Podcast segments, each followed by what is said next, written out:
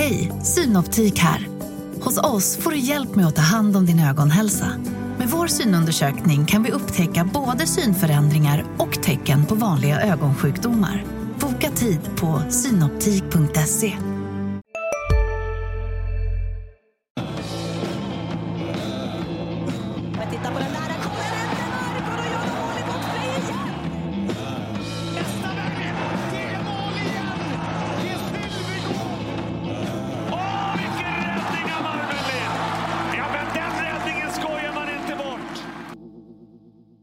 och välkomna till det åttonde avsnittet av Sydsvenskans Redhawks-podd med mig Mattias Nilsson och Kent Leon Jönsson.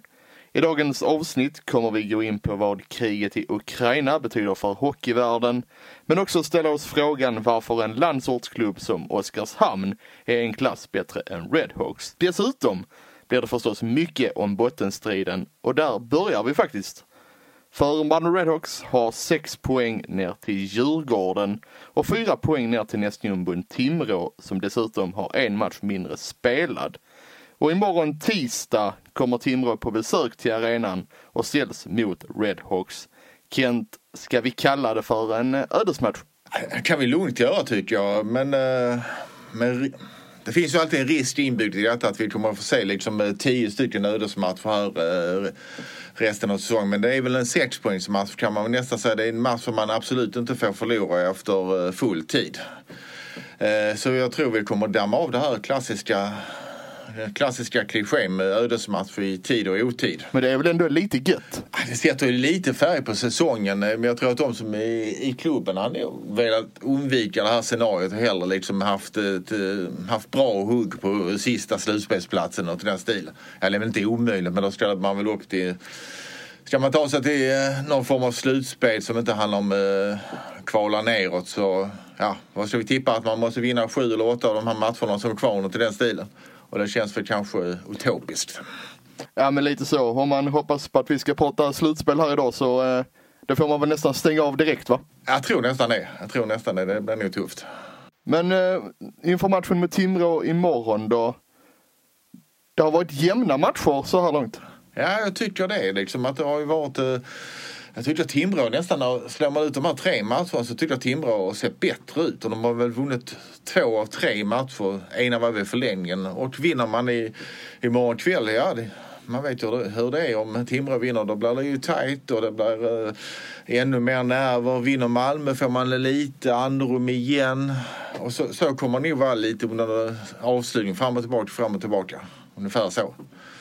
Ska Redhawks-supportrarna vara oroliga inför den här avslutningen av serien som kommer? Ja, som sagt, jag tror att det finns ju alla tecken på en rafflande avslutning. Det blir liksom nerver ute på hockeytröjan. Och under veckan som gick så fanns det ju li, lite, lite gnutta hopp, en strimma av solsken för anhängarna. Ändå förlängningsseger med Brynäs och sen den starka bortavinsten mot Djurgården i Stockholm. Jag tyckte man såg ett väldigt bestämt lag, ett eh, Malmölag som verkligen vill, vill vinna och sköt ut bröstkorgen och eh, var lite så här kommer vi. En av de bästa bortamatcherna. Många vunna dueller, kaxigt uppträdande, utmärkt målvaktsspel. Men varför blir det inte så alltid? Varför gjorde man det så bra mot Djurgården och sen kan man liksom inte bygga på det och det har ju inte varit så tidigare under säsongen heller. Nej, nej faktiskt inte. Och man trillar ju dit sen mot eh, Oskarshamn, ligger under med 1-4 och vaknar till och får lite desperation på slutet och eh, gör det ändå till en eh, spännande match. Men om man tar just Oskarshamn-matchen så, så är det ju så typiskt för den här klubben. Min, ja, det är inget vetenskapligt eh, underbyggt argument men, eh, eller åsikt men eh, eh min känsla är vardagen där är mycket folk, man försöker göra en drive liksom för att få in lite mer människor i huset och man har jubileumsmatch med anledning av 50-årsfirandet. Ja, då chokar Malmö och presterar sämre. Det slår nästan aldrig fel. Och sen får man, eh, man får inte glömma att Oskarshamn, som vi är inne på under inledningen, är ju just nu steget före Redhawks. Martin Felander som var i Malmö tidigare har ju fått eh, väldigt bra fason på Oskarshamn kan jag tycka. Men vad är det liksom som gör att Oskarshamn är 15 poäng? Extremt välbyggt lag. Jag, tycker, jag, jag tror de har hittat det här. Och kanske man gör också som nykomlingen säger. Nu har de varit det här, det måste vara tredje året eller fjärde året den stilen. Eh, Men man hittar kanske en bättre balans i lönebudget och en bättre, eh, alltså ett mer gyllene snitt mellan eh, stjärnspelare och eh, vattenbärarna och så hittar man, eh, man har hittat guldkorn. Man, har man sett hockey, lite allsvensk hockey har man sett sånt som Patrik Karlqvist eh, att han har talang men nu verkar ju polletten trillat ner. Och jag vet inga detaljer om honom jag har hört lite på omvägar att han har verkligen börjat träna på allvar de senaste åren och med liksom storlek och den touchen han har och målsinnet, ja då är han toppspelare i, i SHL. Och sen sätter man de här eh, värvningarna utifrån de här tjeckiska Sohorna-bröderna. De är jävligt listiga i powerplay. Då har vi Fredrik Olofsson som faktiskt kvalificerar sig för OS-laget var med där. Och så har du Malmöbekantningen Kim Rosdahl. Och vi vet ju från Malmötiden att Kim Ja, fixar gör skitjobbet. Men alla hade kanske inte trott att det skulle vara över 30 poäng vid den här tidpunkten. Och ska vi vara helt brutalt ärliga så tror jag det finns få Redox-forwards som har gått in på två kedjor i Oskarshamn. Söderberg hade gjort det, men sen kan det vara stopp. Alltså kanske någon till, Kalle Persson i form eller någonting. Så illa är det.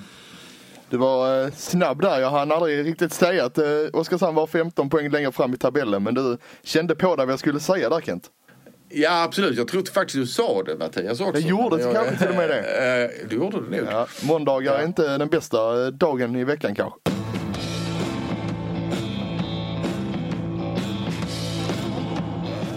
Men eh, om vi ska peka på vilka spelartyper som Redhawks saknar då? Vilka skulle du peka på? Vi, vi har tjatat om det tidigare fram och tillbaka här Mattias. Men det är, det, jag tycker att det syns i powerplay. Att de hade en väldigt tydlig plan när säsongen började. Att man skulle ta in den här högerskytten som kan stå i ena teckningscirkeln pumpa på. Det, någon sån hittar man ju inte. Och, och sen tycker jag man har den här speldosan. Man har inte den eh, som kan stå i den andra teckningscirkeln och styra spelet. Eller vad man nu vill ha sin eh, liksom playmaker. Jag tycker Ryan Eh, jag tycker att han har vuxit i mina ögon på något sätt. I alla fall i powerplay och i poäng. Han har ju fått igång poänggörandet. Han har gjort 25 poäng, 7 poäng på raken. Han funkar ju ändå i powerplay. Och, och så har man Carl Söderberg. Så man har ju två stycken som är av rätt hög eh, SHL-klass när det gäller powerplay. Och, men Charles favoritposition, och det var så i länge i NHL också, det är ju inte som någon form av speluppläggare utan han vill ju stå framför framför kassen, han är duktig på att få loss klubban, han är duktig på att eh, ja, läsa spelet och ögon, handkoordinationen och styra och eh, duktig på att trycka in puckarna. Eh, han har det där lilla bollsinnet i, i de här lägena som man brukar uppskatta mycket i Nordamerika, kanske inte så mycket i, i, eh, i Sverige. Och, men eh, och det handlar också om puckarna ska komma dit och han ska stå där inne. Men eh, det är inte alltid de gör det. Och det är inte bara utespelarna som har haft det lite småkämpigt den här säsongen. Även på målvaktssidan så har det varit lite småkämpigt. Ganska låg SHL-klass om man ska vara helt ärlig. Men nu senast så efter tre bra matcher så gjorde Daniel Marmelind en mindre god insats. Vad hände där? Ja, ja det, det tycker jag absolut att han har varit väldigt eh, på gång och väldigt eh, ja, alltså, vad jag kallar liksom, ja det gör väl fler också, men aggressiv i målet. Han har ut, i de här tre matcherna gick bra utmanat skyttarna, spelat med lite mer självförtroende. Vi såg ju i de tidiga träningsmatcherna eh, alltså då på försäsongen att han är extremt rörlig på skridskorna och, det tycker jag han har utnyttjat bättre nu. Och, eh, men han har ju en svaghet som jag ser det, att det, det är rätt mycket returer. Och mot Oskarshamn, ja vi kan liksom fram och tillbaka vems fel är målet, var är hönan eller ägget. Men eh, de tappar ju kampen framför mål och där tycker jag man saknar Oliver Larsson som utgick i matchen uppe i Stockholm i torsdags men orkade inte vara med. Eh, han ersätts ju rakt av av Alexander Moldén och eh, nej, vi kan inte lasta Moldén för detta men han är ju en helt annan spelartyp än Laret. Så jag tror han är in, eh, inne på två av de här returmålen. Han är ju en liten teknisk back Så man kanske...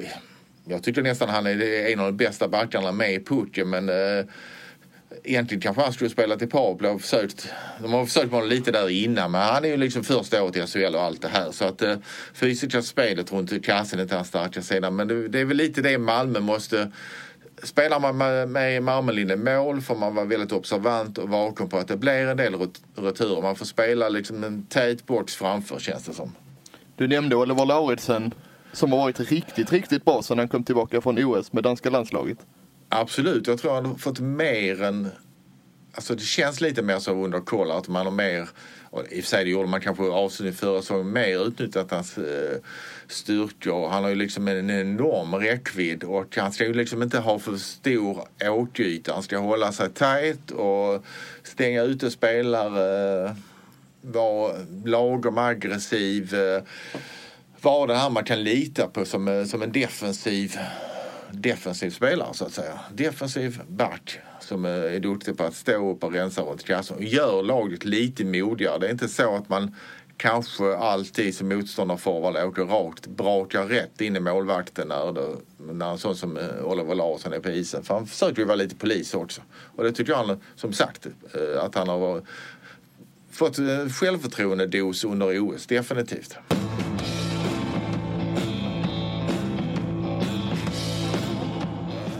Vi pratade, eller vi pratar ju mycket om Timrå-matchen idag. Vilken målvakt ska Thomas Kohlar sätta i buren imorgon? Jag tycker det är extremt svårt. Eh, tar man bort Marmel- Marmelinne detta efter tre bra och en mindre god insats kanske det liksom påverkar hans självförtroende. Så möjligen kanske Alsenfelt ändå får chansen kan jag tycka. Eh, Det är svårt, det är oerhört svårt val för man måste ju den här veckan med fyra matcher måste man ju spela Alsenfelt igen. Eh, och här finns ju rutinen. Och vi får inte glömma han har varit en av ligans bästa målvakter i fem, sex år. Trots allt. Vad är det som gör att du tror att han inte riktigt har kommit upp i den nivån då som han har varit känd för de senaste säsongerna? Ja, För mig, jag tycker det är en gåta. Det är, liksom, det är ju också så att man kan titta på försvarsspelet och man kan eh, ha, han genomgick en höftoperation i våras. Och som man, en del målvakter brukar bli rätt så mycket bättre efter en höftoperation och eh, jag vet inte riktigt. Jag, jag kanske kom lite snett in i säsongen men jag vägrar tro att han har blivit så mycket sämre på ett halvår.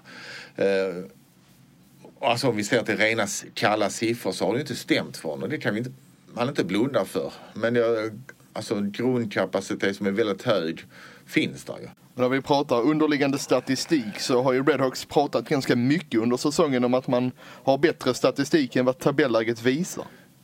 Ja, och de- det har de definitivt gjort och jag tror att det finns en siffra som man har pratat extra mycket om och det är expected goals mot sig. Alltså hur många mål som man borde släppa in i förhållande till kvalificerade målchanser som motståndarna har. Det är ju lite gissningslekar men det säger kanske någonting. I den statistiken så är ju Redhawks ett topplag och enligt den så tror jag siffran är att man borde släppa in mindre än två mål per match.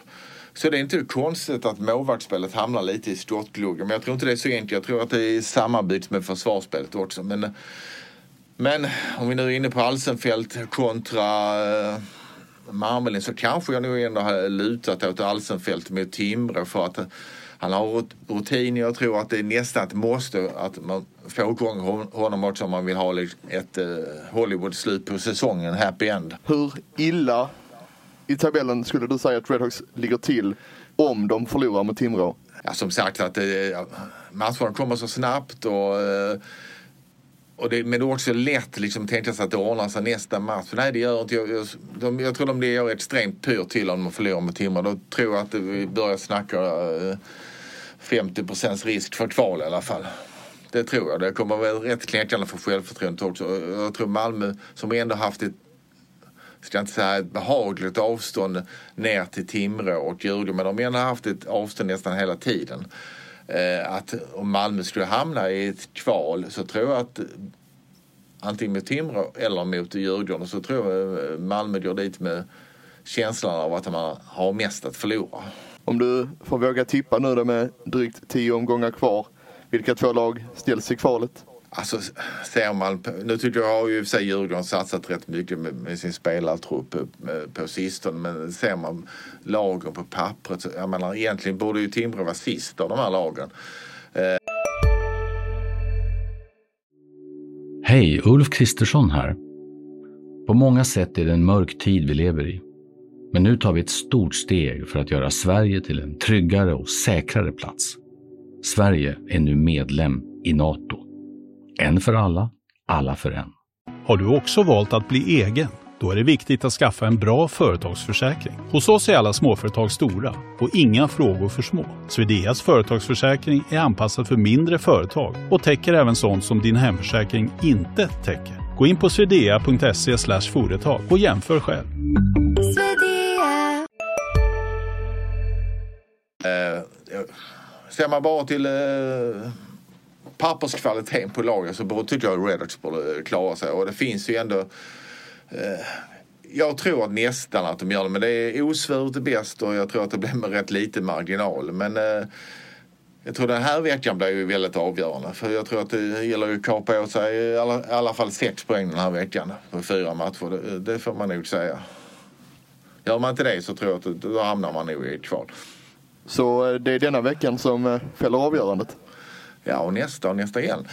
Så kommer det nog se ut. Det var ett eh, riktigt tränarspar där Kent. Ja, jag vet, jag vet. Men jag tycker det är väldigt svårt att tippa. Jag brukar tippa, eh, känna att jag ligger ganska rätt med eh, de senaste åren jag tippat Malmö. Jag har tippat dem där runt där åttonde platsen för jag tycker det är där de ska hamna. Men den här säsongen så trodde jag att de skulle komma högre. Jag tycker de har underpresterat sett till det. Eh, hamnat nästan liksom in eh, ja, målat in sig i hörn men liksom jag har varit inne på det tidigare men de här värvningarna, hemvändarna som de nästan var eh, tvungna att ta liksom på något sätt som inte har slagit så väl ut. Eh, ja, Perjärvi kom ju in som mer eller mindre inte spelade förra året och, eh, och vi skadad igen och har inte kommit igång. Händemark har väl till viss del kanske kommit igång men inte ändå trots att samma spelare som han var som han var bäst. Så att Eh, ja, det får bli ett tränarsvar. Jag, eh, jag är ledsen. Jag eh,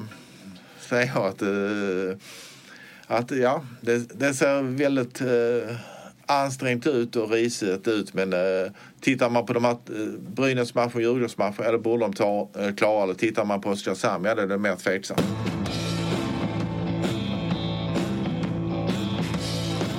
Vad tror du själv? Ja, vad tror jag? Nej, jag tror ju att det blir, eh, eller tror, det vet väl alla att det kommer att bli väldigt, väldigt spännande. Men eh, matchen imorgon kommer nog sätta en stor prägel på, eh, på hur det kommer att sluta, inte minst psykologiskt. Det är, det är klart att det är Timrå slår lite underläge. Och, ja. Det är Redhawks som liksom blir det, det stora, man ska väl inte säga fiaskot, men ja, som drar det tyngsta lasset nu helt enkelt. Absolut, jag håller med. Och i båset så saknar Malmö Redhawks fortsatt en tränare sedan Joakim Fagervall fick sparken. Det är Thomas Kollar och det är Per Styv som står där.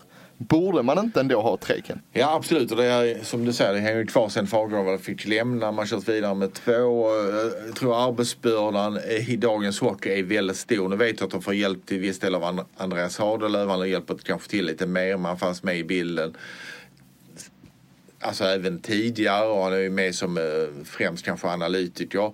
Eh, och eh, ja, sen finns ju naturligtvis Kristoffer Nyström där med all sin rutin men han är ju främst en eh, målvaktscoach. Eh, ja, lite så att eh, sex ögon ser ju mer än fyra och jag, jag har ju tjatat, ja det vet ni som följer mig i spalterna, rätt mycket om Peter Andersson och Lilleslund och det har ju varit eh, alternativ som har legat närmare till hands. Kanske för att på sätt och vis hade man velat ha in någon mer som hade varit delat huvudcoachansvar med eh, Thomas Tjolla. Jag tror att Peter Andersson har kanske varit som klippt och skuren för det. Men skulle man vilja ha in en, en mer som stöttar kanske hela staben så kanske Lillislund hade varit bäst. Och, eh, sen vet man inte, skeppet kanske har ju seglat kanske redan i Peter Anderssons fall när han inte fick frågan tidigare. Men, eh, och Lilleslund är ju, är ju redan etablerad i Skåne sedan eh, många många, sedan typ 25 år nästan. Eh, och, och Peter Andersson har ju sina kopplingar till Malmö även om han inte formellt vad jag vet är bosatt i trakten längre.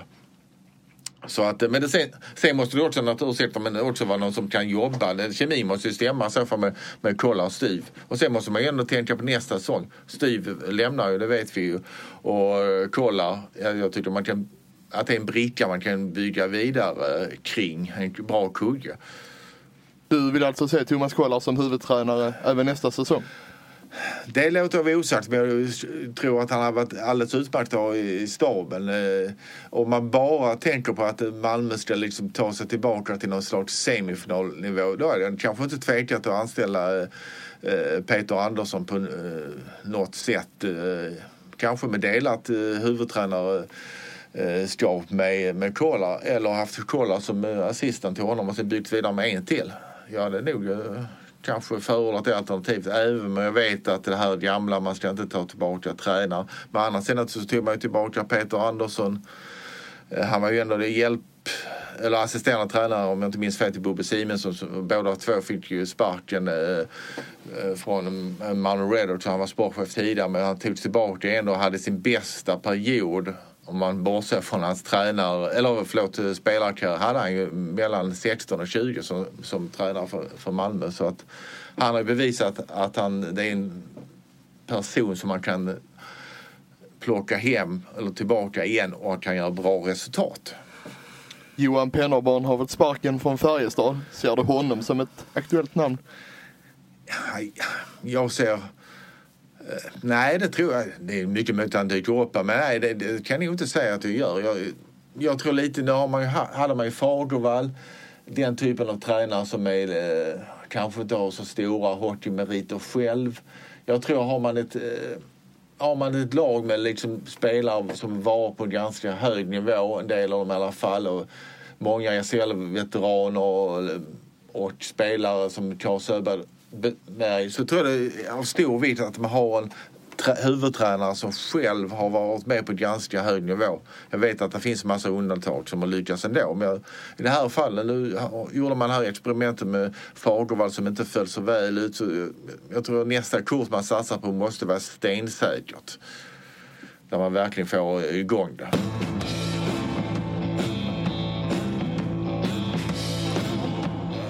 Malmö Redhawks fyller 50 år Kent. Och du har varit med ett bra tag under den här tiden, redan innan jag var född. Vilket egentligen inte säger så mycket. Men har du någon, eh, vilka är dina absolut bästa minnen från den här tiden?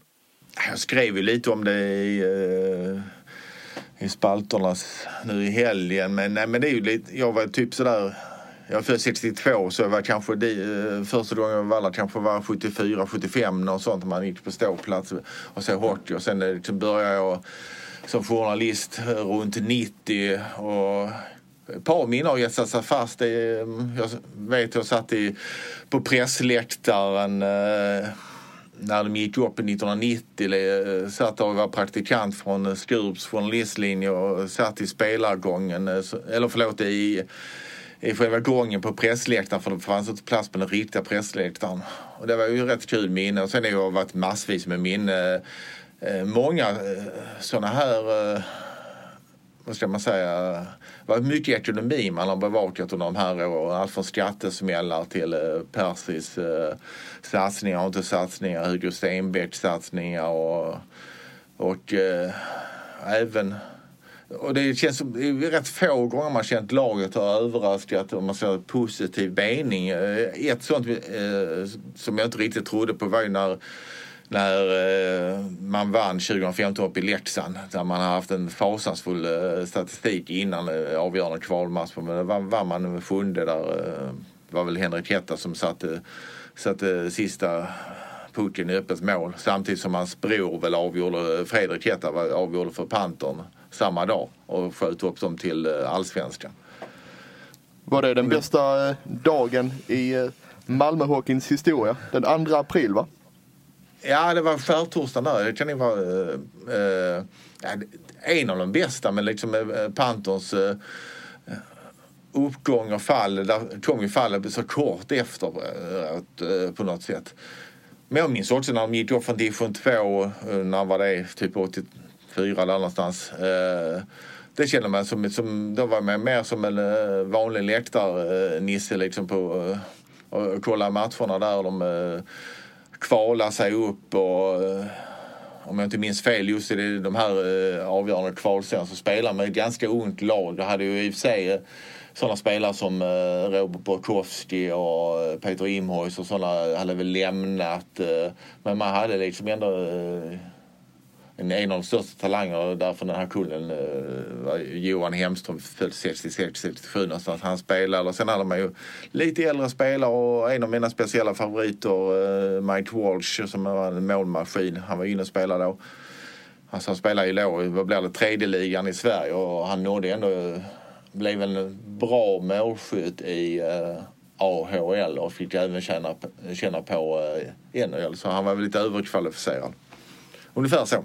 En betydligt dystrare sak är ju Rysslands angreppskrig på Ukraina. Om vi kollar i ett hockeyperspektiv, hur kommer det påverka? Ja, det är naturligtvis en, liksom en obetydlig detalj i sammanhanget. Men jag tror ändå att det just det här att Putin är en stor idrottsälskare. Jag tror det kommer kännas liksom om, eh, om eh, hockeyvärlden på något sätt stänger Ryssland ut. Och det tror jag att man kommer göra. Det som borde göra. Eh, och jag tror att KHL som är den ryskdominerade ligan kommer att köra vidare i någon form. Men vi ser redan nu att eh, klubbar i andra länder. För KHL har ju varit extremt viktigt att, att, att eh, expandera västerut. Eh, och det är ju det är ju oftast med, med, med ryska pengar. Jokerit har ju hoppat av i, i Helsingfors och de har ju väl gått med underskott i de här åtta, alla åtta år tror jag. Med, och vi pratar liksom inte två miljoner i underskott precis utan vi pratar kanske 50 till 100 miljoner i underskott eh, per år. Eh, de har ju hoppat av eh, slutspelet och kommer väl dra sig ur KHL. Och Dynamo Minsk, förlåt, inte Minsk naturligtvis inte utan utan Dynamo Riga i Lettland har ju också hoppat av. Och jag tror att det är tveksamt Finland gick väl ut redan idag, finska hockeyförbundet, att, att de inte ville se Ryssland eh, och eh, Belarus i VM i Finland då till våren. Eh, jag tror, alltså, där måste internationella hockeyförbundet något sätt gripa in och som, som saker och ting kan ju förändras snabbt men eh, som det ser ut nu så tror jag det blir omöjligt med dem i, i VM så att säga, Ryssland och Belarus. Men eh, om vi ändå om vi nu pratar KHL och vad det kan betyda för Raiders så tror jag att eh, västerlänningar och även eh, ja, typ nordamerikaner kommer att dra sig för att spela KHL nästa säsong om det nu blir en liga. Vi vet inte alls vad som händer, vilken, vilken omfattning det, de här, eh, det här kriget får. Eh, men jag tror att eh, så där, marknaden kommer säkert svämmas över av finländare, tjecker, ja, svenskar som har spelat i KHL plus en väldigt stor, eh, stor mängd eh, nordamerikaner som kommer att vara tillgängliga på marknaden. Så vi kommer att se en helt annan, en annan spelarmark, eh, spelarmarknad nästa höst tror jag, eller nu till hösten. Mm. Men det är ju ändå, ja, hockey är ganska oviktigt men framförallt nu.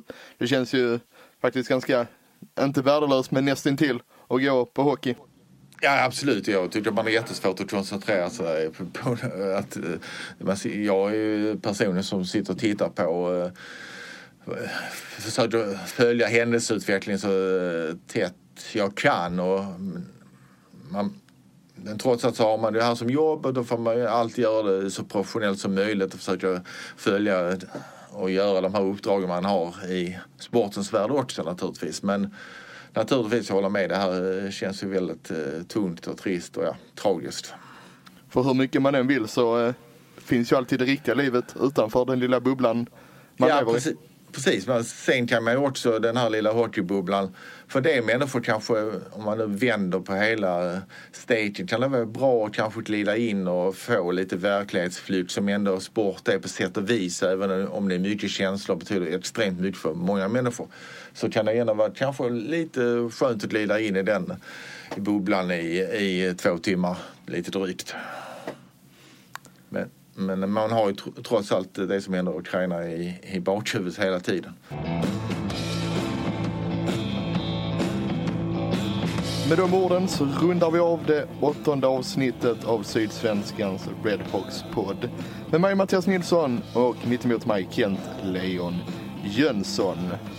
Bottenstriden rullar vidare och den följer ni allt som oftast på sydsvenskan.se. Tills vi hörs nästa gång, ha det gott. Hej. bra. Hej.